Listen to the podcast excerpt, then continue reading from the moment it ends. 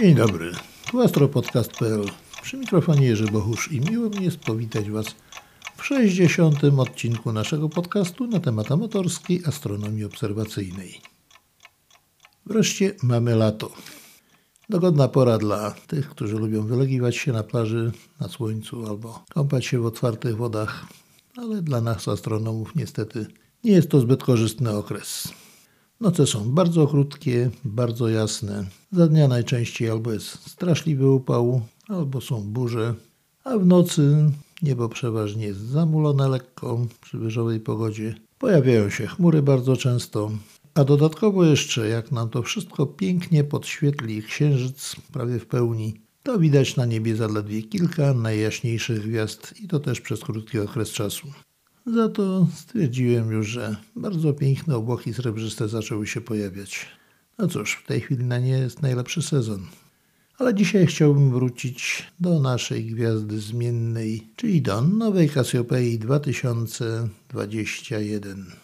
Jak pamiętacie, w jednej z poprzednich audycji mówiłem Wam o jej bardzo dziwnym zachowaniu. Została odkryta 18 marca. Po raz pierwszy wizualnie była obserwowana 19 marca jako gwiazda około 8 magnitudo. 18 marca w dniu odkrycia to było odkrycie fotograficzne na zdjęciu.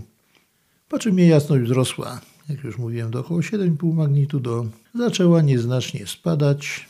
I gdyby tak spadała, jak przystało na porządną gwiazdę nową, powiedzmy sobie tak, to w tej chwili powinna mieć jasność jakieś 11-12 magnitudo, czyli być bardzo słaba. Przypominam, że początkowa jasność w stadium prenowej była około 15 magnitudo. Otóż stało się inaczej. Jak już wspominałem wcześniej, 10 maja gwiazda osiągnęła bardzo wysoki wyskok jasności do 5,1 magnitudo, czyli była widoczna gołym okiem praktycznie bez przeszkód. Po czym dosyć gwałtownie jej jasność zaczęła spadać. Aż 19 maja ustaliła się na poziomie około 7,5-7,6 magnitudo i trwało to do 29 maja, czyli przez okres 10 dni. W środkowym okresie tego czasu nastąpiło nieznaczny śladowy spadek jasności około 1,1 magnitudo, ale możemy powiedzieć, że średnio miała jasność 7,5-7,6 magnitudo. Po tych 10 dniach jej jasność skoczyła w górę do 7 magnitudo, które osiągnęła 2 czerwca. I znowu ustaliła się jej jasność na 7 magnitudo i trwało to od 2 do 10 czerwca. Po czym powoli jasność jej zaczęła spadać, aby 14 czerwca osiągnąć jasność 7,3 magnitudo, czyli nieznaczny, ale zdecydowanie widoczny spadek jasności. W okresie od 14 do 16 czerwca nastąpiło zawahanie jasności. Najpierw poszła dosyć znacznie w dół, a potem poszła w górę. Tak po spadku do około 7,3 jasności prawie 7,5 wzrosła do jasności 6,8, czyli prawie o 1 magnitudo. Całe to zawahanie trwało zaledwie dwa dni. Po czym 18 czerwca jasność znów zaczęła spadać, aby osiągnąć zaledwie 7,8 magnitudo 23 czerwca, czyli znowu spadek o całą wielkość gwiazdową. Natomiast po dwóch kolejnych dniach, 25 czerwca, jej jasność ruszyła dość ostro w górę. I trwa to po dziś dzień, czyli 29 czerwiec i maksymalną jasność osiągnęła na poziomie 6,5 magnitudo, czyli zaledwie pół magnitudo brakuje jej, żeby była już osiągalna obserwacyjnie gołym okiem. Jak dalej będzie się zachowywać, nie wiemy.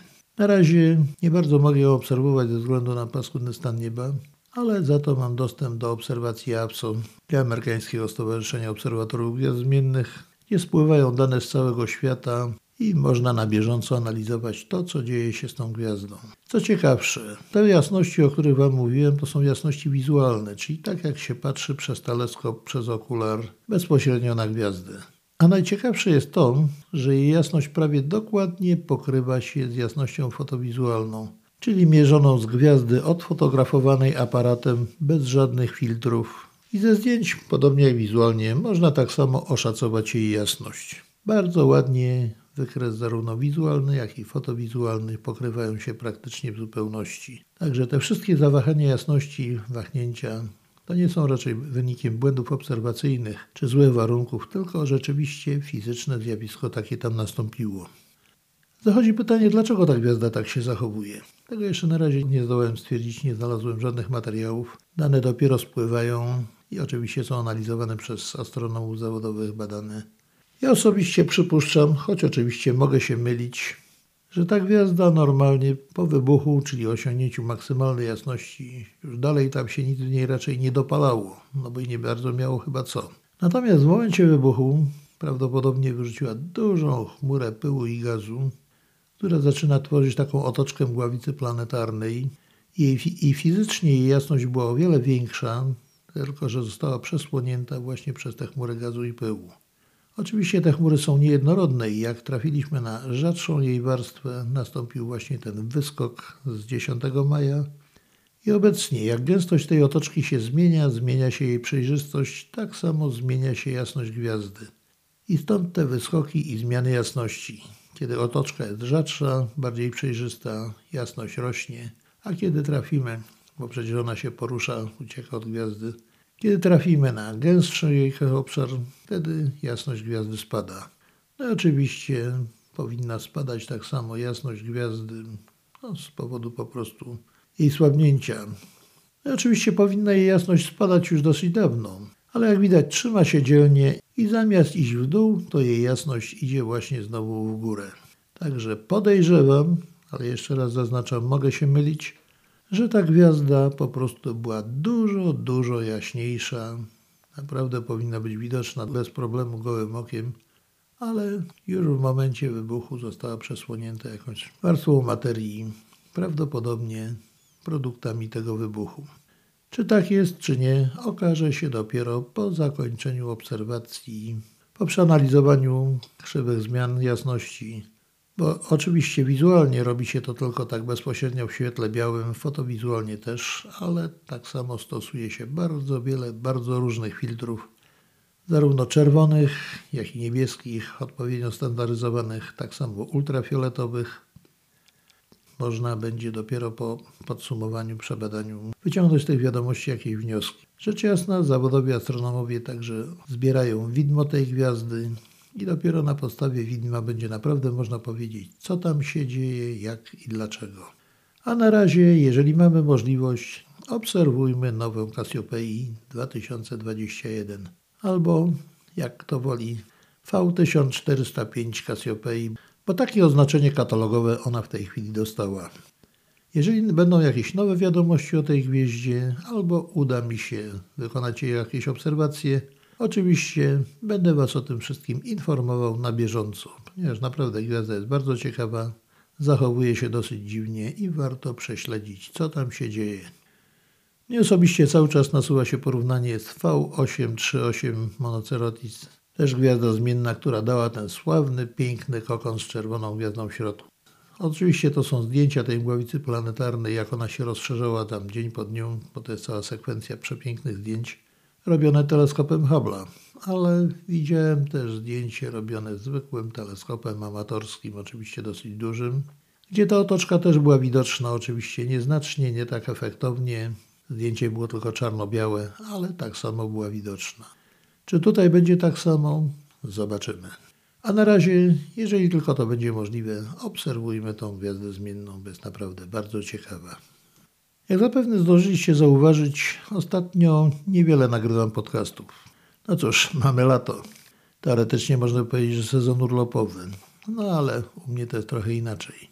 Pomijając już bardzo zresztą udaną ekspedycję na zaćmienie słońca na samą północ kraju, tam gdzie jej faza była największa, pomijając remont obserwatorium i przyległych pomieszczeń, to jeszcze zapisałem się i uczęszczam do szkoły, gdzie pod czujnym okiem doświadczonych zawodowych radiowców uczy się, jak lepiej nagrywać te audycje, których wysłuchacie. Dają wycisk tam straszny, ale bardzo dobrze, bo właśnie o to chodzi. Inaczej człowiek by się nic nie nauczył. Także jeszcze jakiś czas to potrwa, ale w międzyczasie będę starał się robić audycje normalnie i puszczać, jak tylko to będzie możliwe. Ale od razu uprzedzam Was, że może to być w ciągu najbliższych dwóch miesięcy trochę rzadziej. Ale już wiem jedno, że warto było zapisać się do tej szkoły, bo naprawdę dużo ciekawych rzeczy człowiek się dowiaduje. I mam nadzieję, że moje audycje będą o wiele lepsze, o wiele lepiej nagrane niż są teraz. I na koniec jeszcze muszę się Wam pochwalić jedną rzeczą. Mianowicie kiedyś, bardzo dawno temu, posiadałem piękną kolekcję kaktusów. No ale jak człowiek ganiał po świecie, nie bardzo miał czas się tym zajmować. To przyznam szczerze, że z mojej winy trochę ona zmarniała. Teraz, kiedy jestem tutaj na miejscu, warunki tu w obserwatorium są całkiem niezłe, żeby kaktusy móc uprawiać. Postanowiłem zreaktywować moją kolekcję. Zapytacie zapewne, a co wspólnego mają kaktusy z astronomią? No mają wbrew pozorom.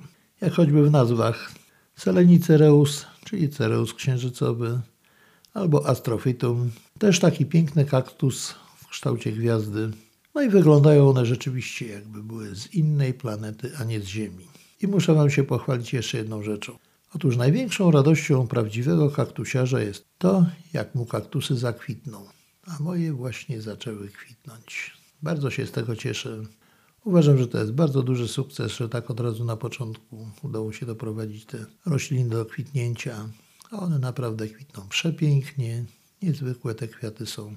Pierwszy okaz, który akurat zakwitł, kwitnie tak pięknymi białymi kwiatami. Już się pięć rozwinęło. Są białe i lekko takie fioletowo-różowe na końcach płatków. Naprawdę przepiękne są. I cieszę się tym, że mogę nacieszyć swoje oczy tym przepięknym widokiem kwiatów, które, że tak powiem, no, sam wyhodowałem. Naprawdę cieszę się z tego i to bardzo. I to już wszystko na dzisiaj. Słuchajcie astropodcastu.pl. Jak zawsze zapraszam Was do kontaktu zarówno na stronie Astropodcastu, jak do kontaktu mailowego, a także w mediach społecznościowych takich jak Facebook czy Instagram, gdzie zazwyczaj dosyć często można mnie tam znaleźć. A teraz żegnam się już z Wami. Życzę miłego dnia albo spokojnej nocy, zależnie od tego, kiedy tego słuchacie. A wszystkim obserwatorom, jak zawsze, życzę czystego nieba i udanych obserwacji. Do usłyszenia w następnym odcinku.